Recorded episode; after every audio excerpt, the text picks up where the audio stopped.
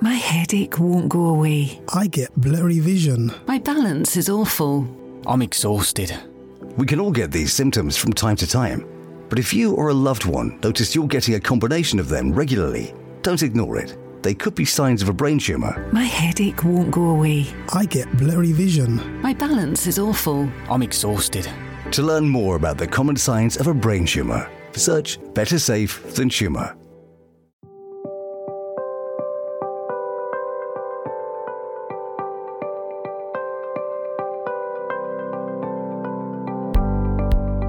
Welcome to Let's Talk About Brain Tumours, the podcast where we'll be talking to people who've been affected by a brain tumour diagnosis, either their own diagnosis or the diagnosis of a loved one. We'll also be sharing news and updates from the Brain Tumour Charity about what we're doing to halve the harm and double survival.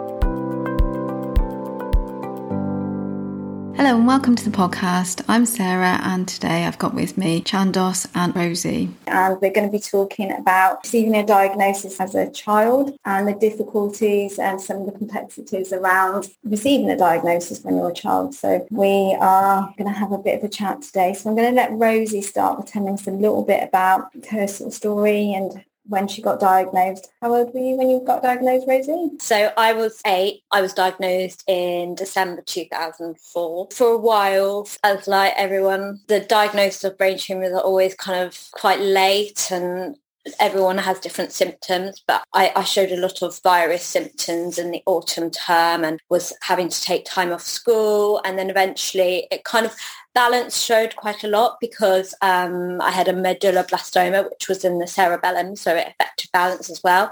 Towards the end, I got quite severe headaches, and that was when it was really like an eye-opener that something had to be, it was just endless visits to the doctors really. And then eventually I got sent to the hospital and had a CT and MRI. And then, yeah, I shortly had surgery to remove the tumour, which removed the whole tumour which was then followed by six weeks of radiotherapy and about a year and a half of chemotherapy. And do you remember a lot of that or I remember quite a lot of it. I think there are some parts which I don't really remember um, and then some things that I do remember, but my memory of it is like how I think of it now is probably quite different to how I thought of it then. All I can just remember is being told that I had a lump in my head when I was first diagnosed and then being sent to hospital and that because I was sent to Southampton and they're quite good with their brain tube treatment and surgery. So I, I think I just felt like I was in good hands and the doctors were always nice. And as a child, that's kind of your experience, you just get on with it and accept it really. I think there were experiences and memories which I do have which were more difficult. I think everyone's going to have those on different levels as well. were you going to school at this point? Were you still at school or what was that like? I think it was more in the autumn term, so really from like September to December that I was going quite downhill and going to the doctors every so often, them telling me I had a virus and just take a few days off school. So I was beginning to feel quite unwell in the autumn term and then my writing became really wobbly but my teachers were noticing this at school and I think they were saying to my parents in parents evenings or that that Rosie is lacking interest. She's quite fatigued. She hasn't got her usual spark in her eye. She's not concentrating as well. So I, they they definitely noticed um, there was a decline. So yeah, I think I was trying to go to school, school, but maybe just struggling with it before the diagnosis. And then when my treatment started in the new year, I think as soon as my radiotherapy started, I felt really unwell with that. So during my treatment, I didn't go to school much. I think occasionally my parents tried to encourage me or take me in for like an hour to see people, friends in the school. I wasn't really able to go in. And then it was towards, I think, when I finished in April 2006 treatment, I think I was able to go in some mornings or afternoons. So I think I was encouraged to try and go in if I was feeling well enough, but that wasn't that often. But the support from the school was amazing. They liaised with mum and dad a lot about what was going on. And because it was just a village school and down the road, we could pop in and see my friends. And I remember getting lots of lovely cards back and like, get well soon. I was always made to feel included or they tried to include me, like if the run up to Christmas or so. That's similar to you, Chandos. Yeah, I mean, I was when I was I was three when I was diagnosed, and because mine was benign, I got to have less invasive treatment. I just had the surgery, but the toll it takes on your body, just having a surgery and having someone operate on your brain is is really taxing. And I remember like it taking weeks for me to fully recover. And when I was in and out of hospital all the time, I had a couple of friends who would bring stuff to the hospital for me or like cards from school, so similar to Rosie. And that was nice because I think even like the kids who used to like bully me a little bit and stuff or used to find like the little flaws that they used to pick up on. They used to even contribute a little message to the card for that like small moment of time. So you felt a bit more like maybe it's not. I mean, at the time, it still felt like they were just, they were picking on me. But now looking back, I think it's more like they didn't want to care. They just didn't know how to. Because when you're a kid, we talk about the treatments and stuff and like hearing what Rosie went through. As adults, that would be tiring for us. Mm. But for a child who's so much less developed, a lot younger and a lot doesn't have the the mind, the processing that we have now, like to understand what they're going through. I think it's so much harder. I definitely, I definitely feel that um, one of the biggest struggles that I had because I then moved to a different school. So the school that I was at during the time of my treatment, that was a small village school, friendly. We knew the families in the village. It was just like I, I don't remember any of that being negative experience. Um, I always remember smiley faces, maybe a few slightly unsensitive comments, but you can't you can't not expect that from kids. But then, yes, so when I finished in the April 2006 and I started a new school in September, so I would just finish treatment then and was only growing my hair back. And I think the thing I struggled with was you think other kids are going to understand, but they don't. And I'm sure you definitely found that throughout all your different stages. Yeah, I think I, even I struggled to understand what I was going through sometimes. Like you'd be told you're going for a checkup, even though you've had the same checkup like four or five times by the time that you've been told this message, like going in for routine scans every three months or whatever. But I'd still panic and I'd still not be sure of what we're actually going through or what's happening. And I'd have to have my mum explain it to me quite regularly. Otherwise I'd forget. I just wouldn't understand. And that's even the same like at school, like with information and stuff. And where yeah. some kids could just pick up things really quickly. I really struggled. Yeah, and I guess, yeah, like you're saying, you don't really know what you're going through. And especially when you begin to struggle with, in education, with things like processing and mm. concentration, but you don't really know that you're struggling with those things because you that's what you've always known, I guess. And I think a lot of through the senior school, I didn't really I think maybe I switched off in lessons or maybe didn't pay, I didn't hear everything that went on or didn't process things as well. And sometimes it doesn't really switch on. Do you think, actually, these are real things. Mm. I'm going to learn to develop strategies and ways that I can cope with this. But I guess there are times when you don't actually realise all the struggles that you do deal with. Is that a kind of a, a thing that happens? You go through treatment as a child, you have your surgery and your chemotherapy, your radiotherapy, you have whatever treatment, you know, all your friends at school because have, they have very limited understanding of, of illness as a child. They think you're better because you're not in hospital anymore. They think you're better and you try to adjust back into normal air quotes school life, then you start to notice these all these little things that maybe you're struggling with, but you don't necessarily know whether that's just because that's who you are or because it's the tumor or the treatment. Is that quite a confusing time? I think you just it's strange because you don't get tested straight away for these things. It's not like you have a test for dyslexia and they tell you this is what you you kind of just accept it and you think this is the way I am. I'll just get on with it. I don't know if this sounds a bit weird but maybe if you haven't had that background but it's almost like because you've already grown up with all the struggles of a brain tumor and you're you're used to it then the after effects you just think that that's part of me anyway. That's used to it. You just kind of accept it as natural I don't know. What What do you think, Chandos?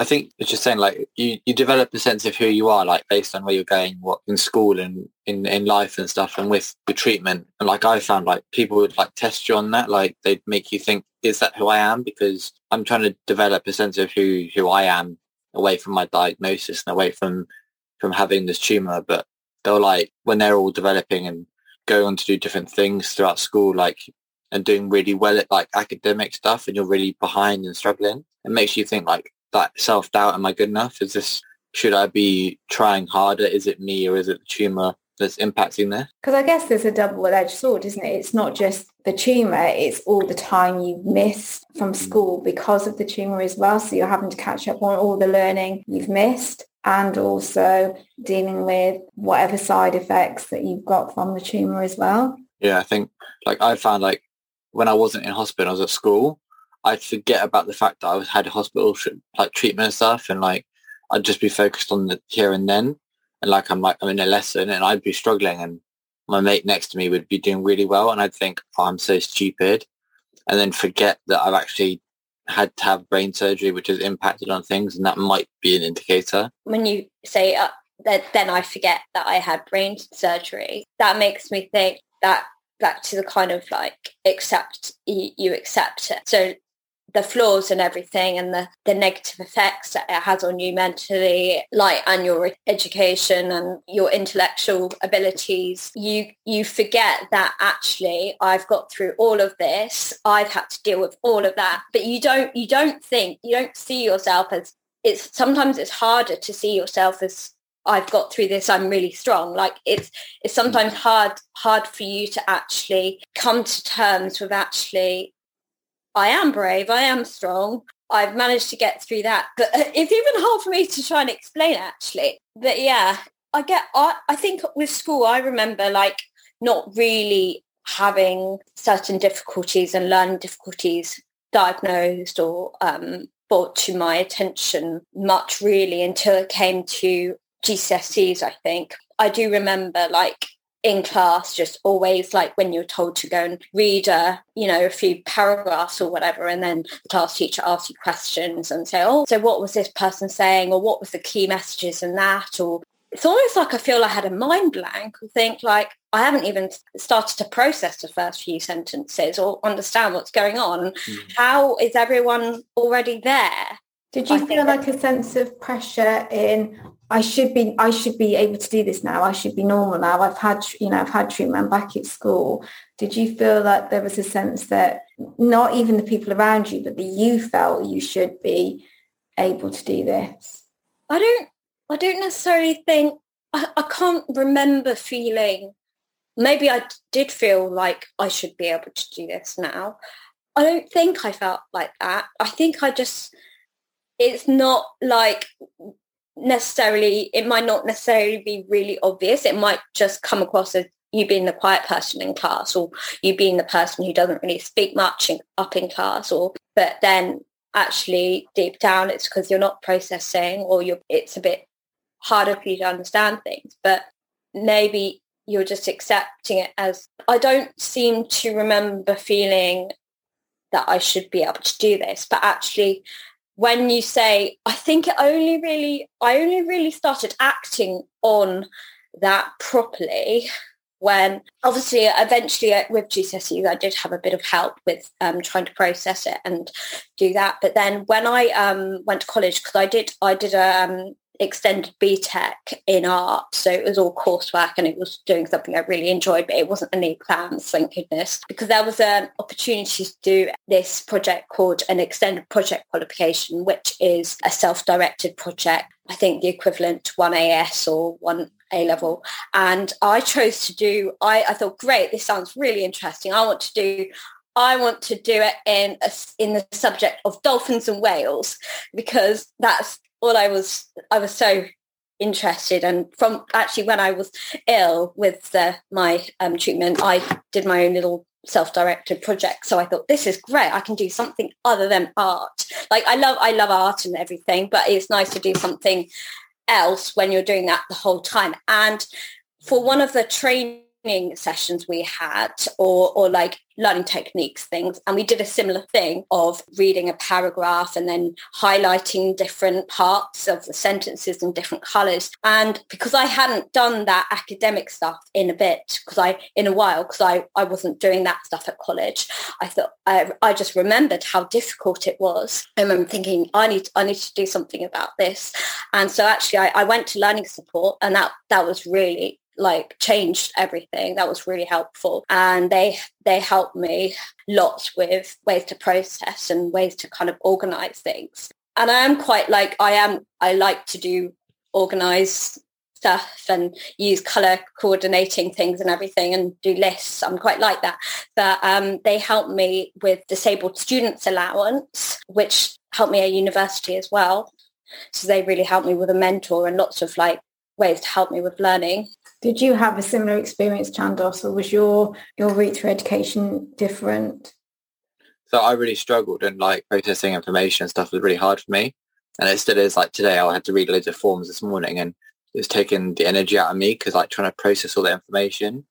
But when I was at school, like I was so far behind that they like took me out of public school and put me into like a a home school that was like well I was homeschooled for a short period and then I went to like a like a small school for people who were homeschooled. Um, so it was like a mini school in the community and that was really helpful for me to have that stepping stone back into education.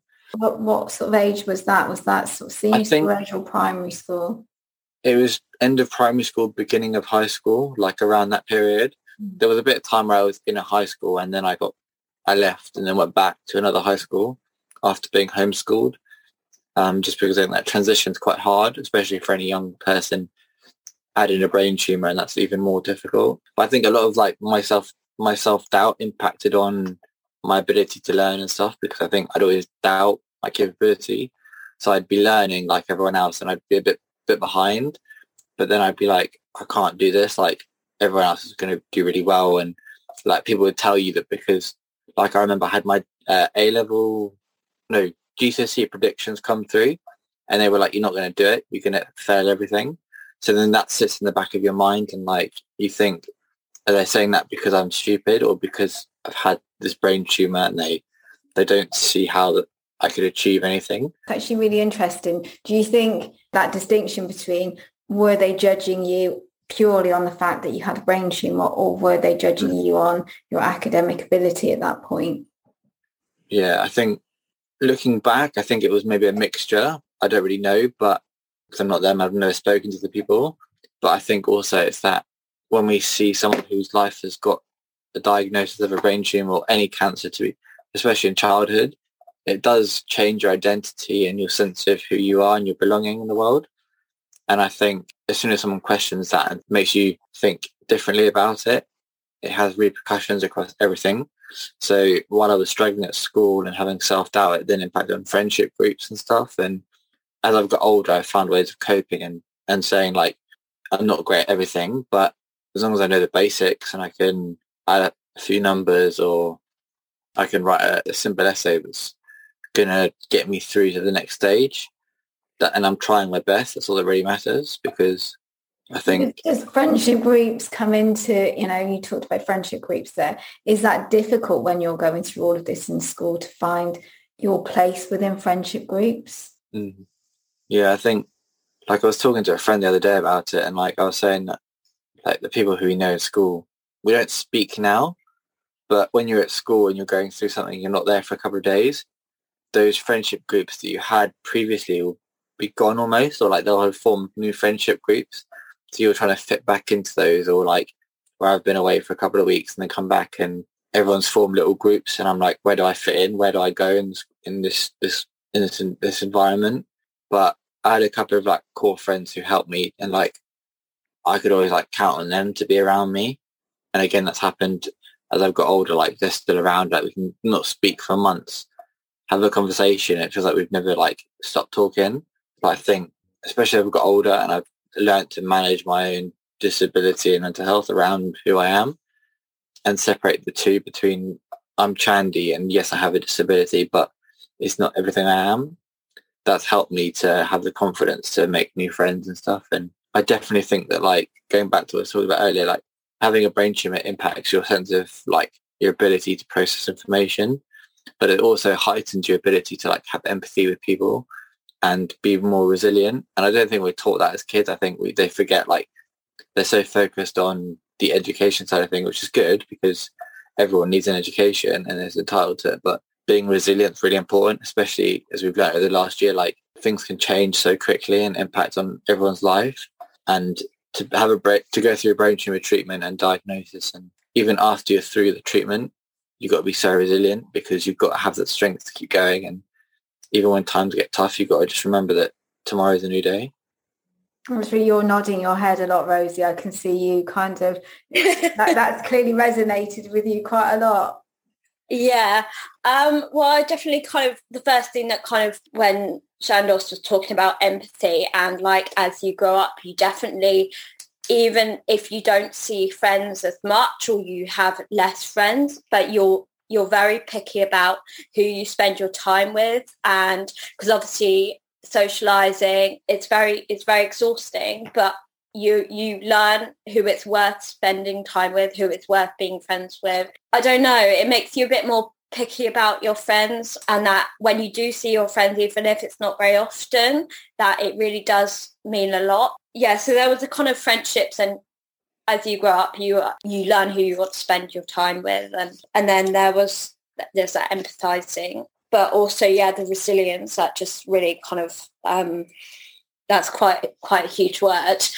Um, and I think this is something that I was talking about with Sarah about resilience. There's resilience and resilience. So you do develop a lot of resilience uh, when you go through something, whatever experience it is with the brain tumor, and uh, especially like as a child as well. You develop resilience that you you have no aware. You might not even have awareness that you have re- that resilience, but then the other resilience is sometimes like when you feel it's really hard to cope with situations, when you feel like you just maybe feel like you can't cope with stress or you get emotional or you can't deal with arguments or you can't deal with things when you, you know just when sometimes when you might feel that you can't cope you might feel that you're not resilient but mm-hmm. resilient but actually there is resilience there at the same time. So that yeah when you said resilience that just strike quite a there's still resilience I'd like to develop in myself but then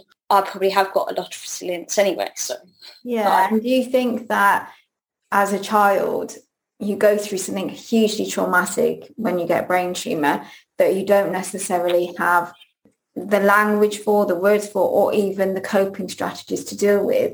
You have to very quickly find ways of, of processing and coping with something that most adults would not even be able to cope with and would struggle to process.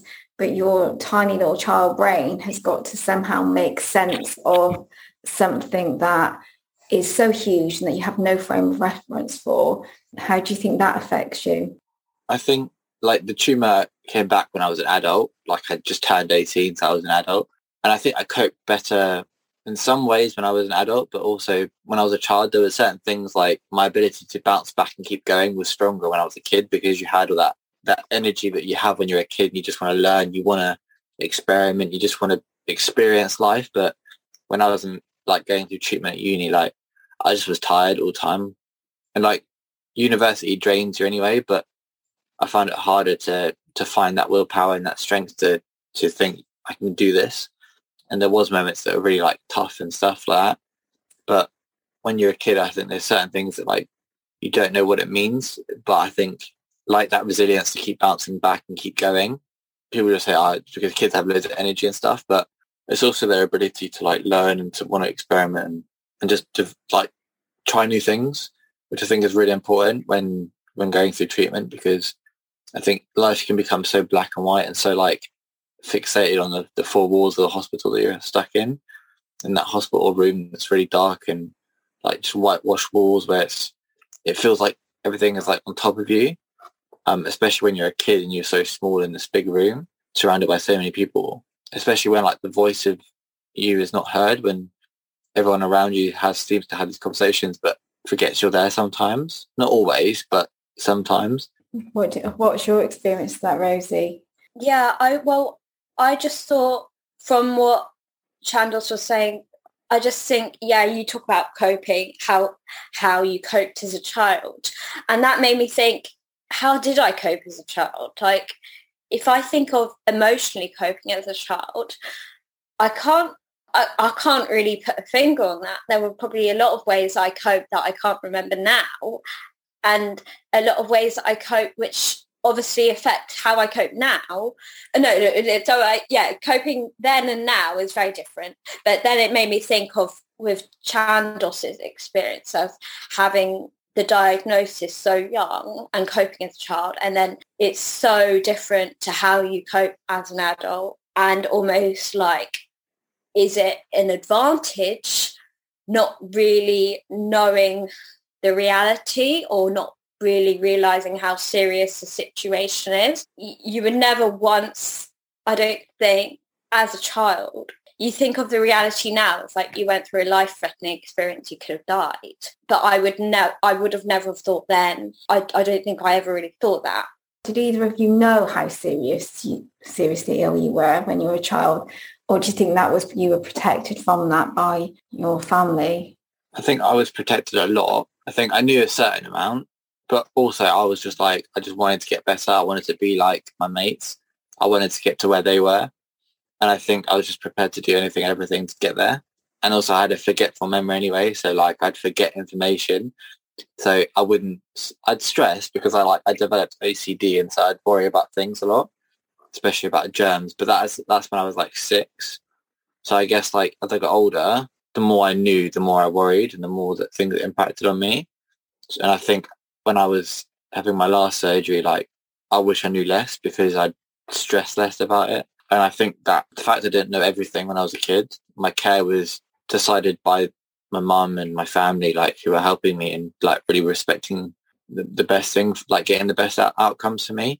I think that helped hugely. And I still had that when I got older, but it was more so my decision. I had a, a, a larger voice. And I think that influenced and impacted things a lot more. What about you, Rosie?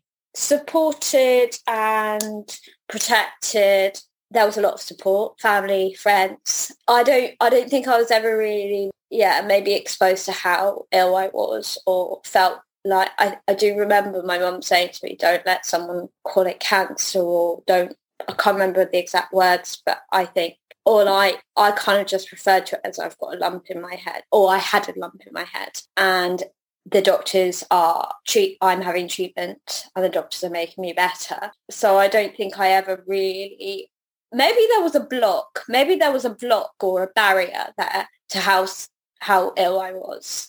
I don't really or maybe maybe if it like tried to creep into my mind, maybe I just blocked it out somehow. And that kind of maybe maybe that was part of a child being resilient. I don't know. But then there was a time when you have finished treatment and you think about you or you you you see other children who are your age when you're diagnosed and you think well i was losing my hair at that age or you you kind of it does make it does stir up it does stir up emotions in you or you think uh, uh, i had a nose tube at that stage or i i was having chemotherapy treatment or you think about children learning sports and getting, you know, when they start getting stronger and getting interested in activities and there's that loss, there's that gap in your childhood, whichever stage it might be, but then there's a kind of grieving of the childhood, I guess. And I think I'm, I'm going off a bit, but... No, um, I think it's a really interesting point, Rosie, because I think there is something about as an adult, you look back on childhood experiences and you try to make sense of those childhood experiences. You're seeing it through adult eyes, but you're remembering it through a child's eyes. So your memory of it is as a child, but you're looking at it as a as an adult and that must be very confusing and like none of us ever think we're as you know as young as we are as we get older we almost can't imagine ourselves being like five six seven eight but then you look at another child that age you think God, when I was that age, I was having brain surgery. Like you said, Rosie, I was having having chemo and radiotherapy and losing, you know, my hair fell out and I was having to go to school in headscarves. And you look at this little person and it's hard to imagine that when you see a child that's a similar age to what, what you were when you were treated to look at that person and think, I was that little. Mm. I was that small and young when this terrible thing was happening to me.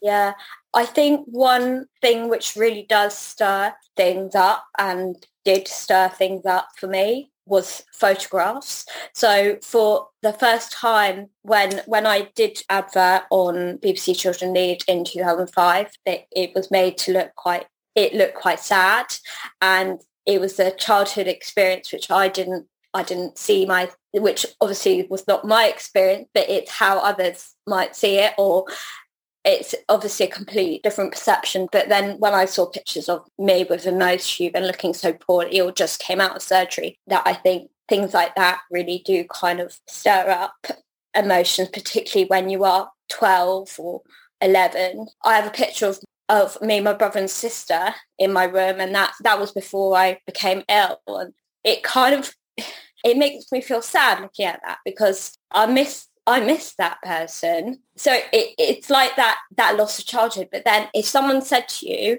who didn't know your background experience, if someone said to you, and and this comes up a lot in conversations, in normal conversations, like what were you like as a child? I think a lot of people who've been through an, a brain tumor experience maybe wouldn't know how to answer it. Well, well actually, what was my childhood? That's a really, really interesting yeah, very interesting point because it is something that comes up. What were you like as a child? And you've almost got two, you've got like two separate childhoods, haven't you? You've got the childhood pre-diagnosis and then you've got your childhood. It's like you could definitely draw a line in the sand. How about you, Chandos? Yeah, I think I had two different things and I tried to, like with my fundraising and stuff when I was going up, I just wanted to bridge that gap between the two. Like I wanted people to have and understanding what it was like to be a kid going through that. And also wanted to give myself the confidence that like, yeah, I can get better. I can live well with my diagnosis. I don't think I knew that at the time. I think I just wanted to get better. I wanted to be someone stronger than I was. But I think as I got older, that understanding and that, that ability to see that like the fact that I've lived through that is something to be proud of because I've come through the other side. I'm still not 100% better or like like everyone else in brackets, but I'm living well and I'm, I'm doing the best I can, and that's what really matters. I think that's a really important thing to remember is that we're all individuals and mm. we all, you know, have to measure ourselves against ourselves and not other people because it's very easy to look at other people and think I should be where they are. I think, Chandos, when you said, I just wanted to get better, that I think I definitely remember feeling that like, uh, I can't wait to finish my treatment. I just want to get better. I, I am, I'm good. The doctors are making better. I am going to get better. I just want to get better. Mm-hmm. But as a child, you don't realize that when, when you say better, and then it goes back to a year after your treatment, three years after your treatment, five years after your treatment. It's not like it disappears. It's not like your experience of, of treatment disappear. It's different for everyone, um, but all the effects it's had on you, they don't disappear. Mm. So there's the, I just wanted to get better. And then there's the coming to terms with new things you might experience or new obstacles that you're faced with and you're like where did that come from or what how does that link or why does it affect me like that why am i like that why am I different in that way? As you're getting older, do you discover new things from a child getting a diagnosis? You're constantly having new experiences, aren't you, as you go through life? Like leaving school, getting a job. As you go through life, are you learning more and more about ways that you didn't know you've been affected? Yeah. Also, brain tumours affect everyone in so many different ways. It's unbelievable to think about all the different effects it can have on people physical emotional mental intellectual. It, it's crazy like even imagine all the different effects. But yeah so when you when you have that when there's that in hospital treatment surgery whatever it is you, you don't get told what's how it's going to affect you. You don't get told that there are these long term it, it's like you kind of discover and learn for yourself and then you develop strategies and and then there's a comparison and the acceptance and you want to be able to do things but actually then realize that things are harder things might be harder there might be more more hurdles and then there's the acceptance like oh kind of comparing yourself to others. Chandos is not nodding his head frantically though. Did you want to add to that, Chandos? No, I think Rosie said it all. Did um, either of you have teachers that you might have had previously and, you know, to your tumour judged you or treated you differently? I don't remember there being ever surprise. I think the teachers that I had dealt with it really, really well and amazingly. And I think at both schools, they did. Um, I think the second school it was more the stu- other students in the school that I struggled with.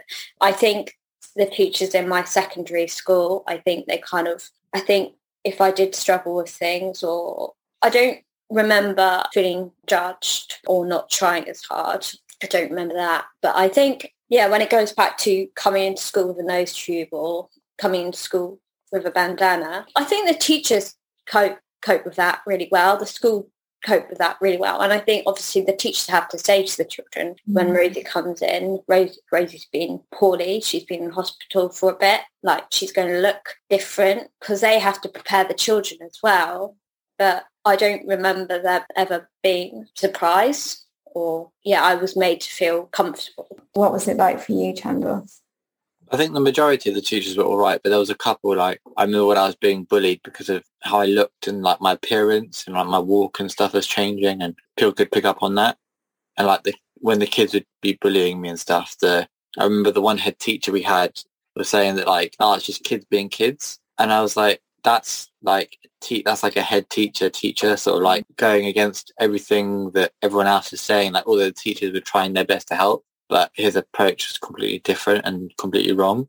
But I mean, like when I was in high school and stuff, there was a couple of moments where there was little things where like teacher would say things and I'd be like, do you really understand what, what's happening or whatever? Not just for me, but for other people around me with disabilities or with mental health conditions that were affecting their mind and their, their brain processing. But I think the large majority of, of teachers and like professionals have been really good. That's, that's something, but I know it's it's definitely an area where people have very varied experiences of that, which is a real shame. We're going to be doing some young adult and children and family surveys to try and find out a little bit about what people think of our service at the moment, what they would like from us moving forward. Um, in the past, we have done young adult surveys. We've done two in the past when we first set up the young adult service. We've never actually gone out to people about our children and families service, but we feel that with the impact of COVID, that now would be a really good opportunity for us to go out to people and find out a little bit more about what people think of our services, what people want from our service moving forward, to help to shape our services. And I know that both of you guys have accessed our services in the past. I know, Chandos, you've you've used our young adult service in the past. What what parts of the service have you accessed up till now and what do you think moving forward? Have you got any ideas moving forward? So I've obviously accessed the ambassador, young ambassador program and the support that's offered through that and been some of the family days and stuff with my own family and my friends and stuff to kind of gain confidence and to meet other people with a, a brain tumor diagnosis. And I guess it's just been really helpful to meet people who've gone through similar things. Yeah, a whole range of things really like just the support that's on offer through the helplines and stuff like that as well when I've been needing that additional support and like guidance. Thanks, Chandos. And Rosie, you've had similar, haven't you? I know that you were involved with the charity before it even became the brain tumour charity and you've attended family days um, as part of your role with the Young Ambassadors, but you've also um, done part of the Young Adult Service. And moving forward, what sort of things do you think in the post-COVID world? I think it's very um, personal preference really or dependent on everyone's how their emotional state or physical state or what, what they can and can't do.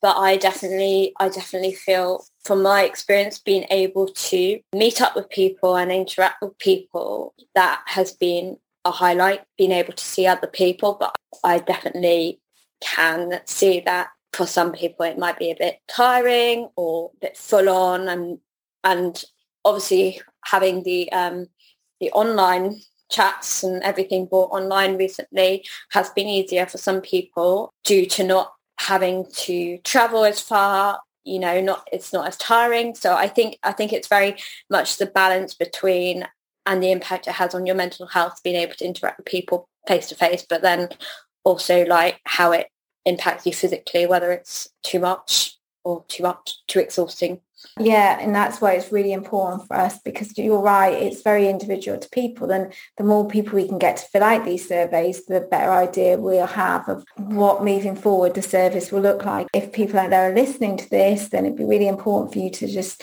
click on the link we'll put in the show notes so that people can access the surveys and really tell us what you want from service, what's good, what's bad, what we can do better, or any suggestions that we can take moving forward. You know, this is your service. Children, families and young adult services are here for you. And that's what we want to create, a service that not a service that we think you want, but a service that, that you actually do want and does meet your needs. So thank you very much, guys. We hope you enjoyed today's episode. Don't forget to subscribe to the podcast so you'll never miss an episode. If you'd like more information, you can visit our website at thebraintumourcharity.org or email our support team at support at thebraintumourcharity.org. And finally, before you go, if you enjoyed this podcast, please can you leave us a review on iTunes or wherever you get your podcasts so we can reach more people and raise more awareness.